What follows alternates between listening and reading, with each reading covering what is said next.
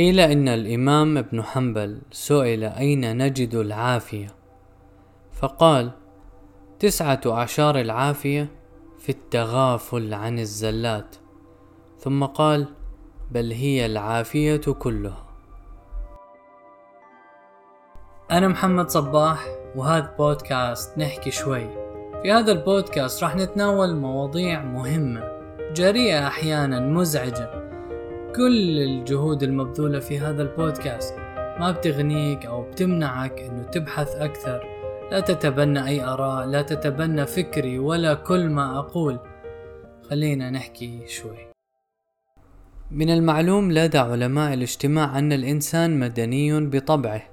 يألف ويؤلف. ومع تلك العلاقات التي قد تكون بعضها هبة من الله ونعمة والتي يعد بعضها درسا وابتلاء وأذى كلا بحسب طبيعته وتربيته. فقد خلق الله الناس من ماء وطين بعضهم غلب ماؤه طينه فصار نهرا وبعضهم غلب طينه ماءه فصار حجرا. وقد يكون الشخص حينها في حيرة من أمره كيف يتعامل مع تلك العلاقات سواء كانت ذات قرابة أم لا فكان لابد من التجاهل والتغافل. والفرق بين التغافل والتجاهل بسيط ودقيق وهو أن التغافل رسالة ود واحترام وأما التجاهل فهو دلالة أو دلالة إهمال وازدراء. فالتغافل لغة تظاهر بالغفلة أو تعمدها. أما التجاهل إظهاره عدم معرفته وهو يعرفه. وكلاهما يعد من وسائل التواصل مع البشر. وهو فن لابد من الإلمام به فالتغافل وسيلة لتنبيه الشخص أنك حريص على دوام الود معه وأنه يعنيك أمره. وقد قيل أن التغافل معناه أن تغض الطرف عن الهفوات وألا تحصي السيئات وأن تترفع عن الصغائر ولا تركز على اصطياد السلبيات فهو فن راق لا يتقنه إلا محترفو السعادة. قال أبو طيب المتنبي ليس الغبي بسيد في قومه لكن سيد قومه المتغابي. أما التجاهل فهو انتقام راق وصدقة على قراء الأدب. فمن كمال الأدب تجاهلك لقليل الأدب ومن تمام الذوق إعراضك عن عديم الذوق. وقد قيل إن التغافل يكون من شخص لشخص محب أو ذي قرابة. كأن يرتكب خطأ فنتغافل عن ذلك كأنه لم يفعله. وأن التجاهل يكون مع من نصادفهم في حياتنا العابرة ممن أساء وأخطأ فنتجاهله كأنه لا يعني لنا هذا الشخص شيئا. ولنا في رسول الله صلى الله عليه وسلم أسوة حسنة. فمن صور التجاهل النبي أن كفار قريش كانوا يسبونه وينادونه مذمما فما كان منه إلا أنه قال ألا تعجبون كيف يصرف الله عني شتم قريش ولعنهم؟ يشتمون مذمما ويلعنون مذمما وأنا محمد. رواه البخاري. ومن صور التجاهل في القرآن الكريم ما أرشدنا إليه في قوله تعالى في سورة الفرقان وعباد الرحمن الذين يمشون على الأرض هونا وإذا خاطبهم الجاهلون قالوا سلام. والجاهل هو السفيه الذي لا يزن الكلام ولا يضع الكلمة في موضعها ولا يدرك مقاييس الأمور لا في الخلق ولا في الأدب. والتجاهل يكون لمن ساء خلقه من الناس.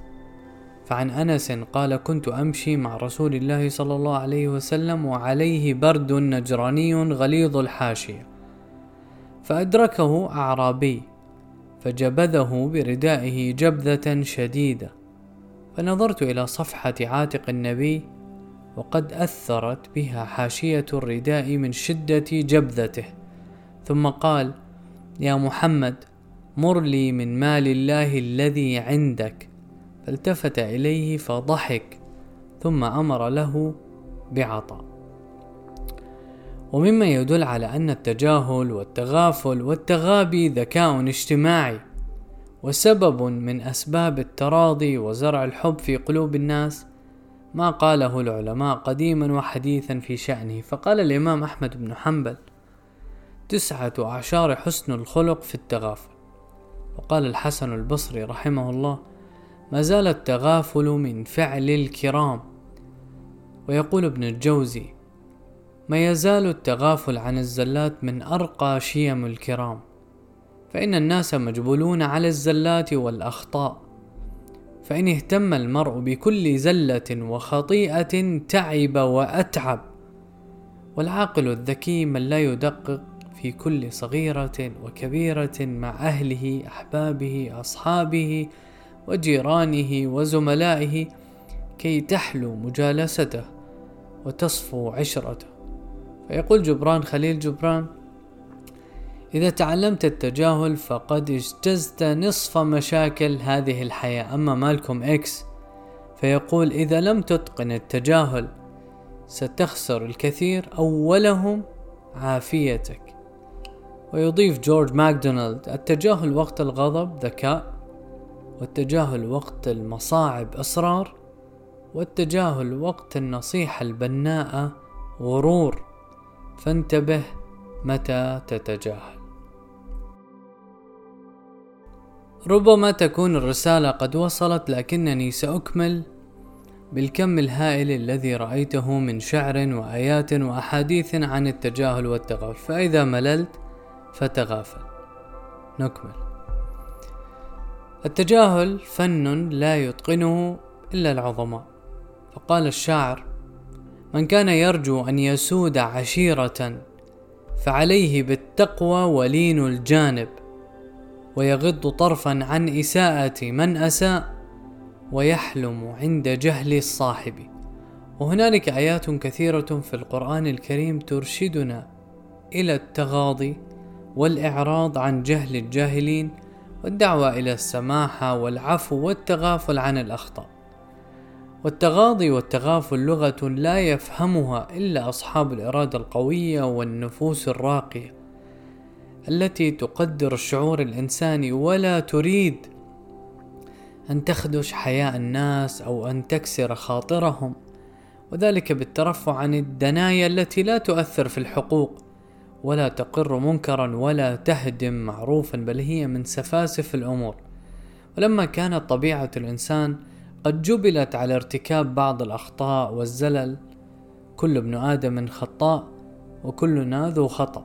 فلا بد من التغاضي حتى تستقيم الحياة خاصة بين الأزواج والأقرباء والجيران والأصدقاء وزملاء العمل. وإذا أردت أن يدوم لك الود فلا تحقق ولا تدقق ودع عنك ماذا وكيف وأين ومتى.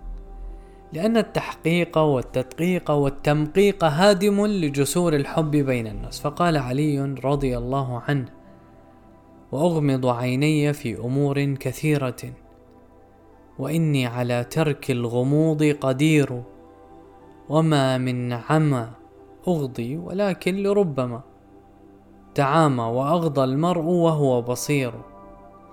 وأسكت عن أشياء لو شئت قلته. وليس علينا في المقال أمير.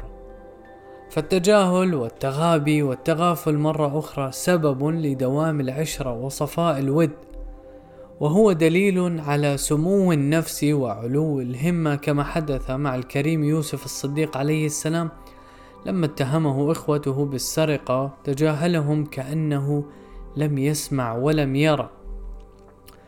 وقد ضمن الطغرائي هذا الموقف في ثوب شعري بديع فقال وإن بليت بشخص لا خلاق له فكن كأنك لم تسمع ولم يقل. وإذا بليت بذي وقاحة جاهل قل مثل ما قال الكرام سلام.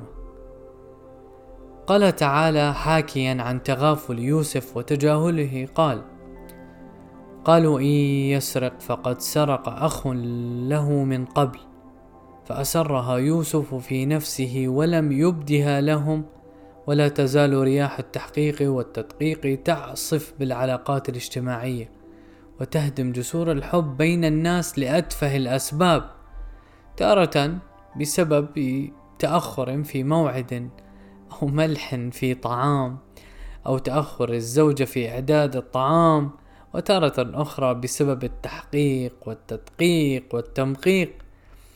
ومما يلفت النظر أن النبي صلى الله عليه وسلم تغاضى عن زلات خادمه أنس بن مالك عشر سنوات. قال أنس رضي الله عنه خدمت رسول الله صلى الله عليه وسلم عشر سنين فما قال لي أف قط وما قال لي لشيء صنعته لما صنعته. ولا لشيء تركته لما تركته. وكان رسول الله من أحسن الناس خلقا.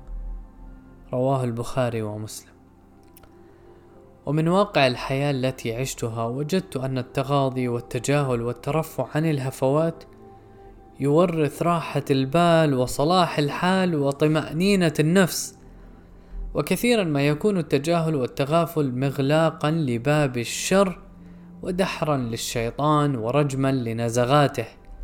ومن أروع ما قيل في التعامل بين الأحبة لإبقاء أو لإبقاء على الحب ما قاله الشعب إذا جرحت مساويهم فؤادي صبرت على الإساءة وانطويت ورحت عليهم طلق المحيا كأني ما سمعت ولا رأيت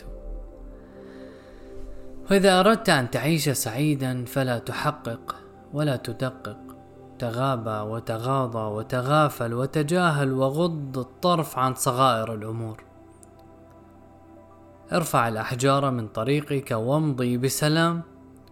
وإذا حققت ودققت فأحسن الله عزاءك في صحتك ونومك وعملك وبيتك. وأسرتك وأصدقائك وأقربائك وحياتك كلها. وأخيرا فأنت بين أمرين. إما أن تحقق وتدقق ولا تتغاضى. وحتما ستنفعل وتغضب وتتوتر. وترهق أعصابك وتفكيرك وتعكر صفو يومك وحياتك. وإما أن تتجاهل وتتغابى وحينئذ ستعيش سعيدا. هادئ البال. سلام.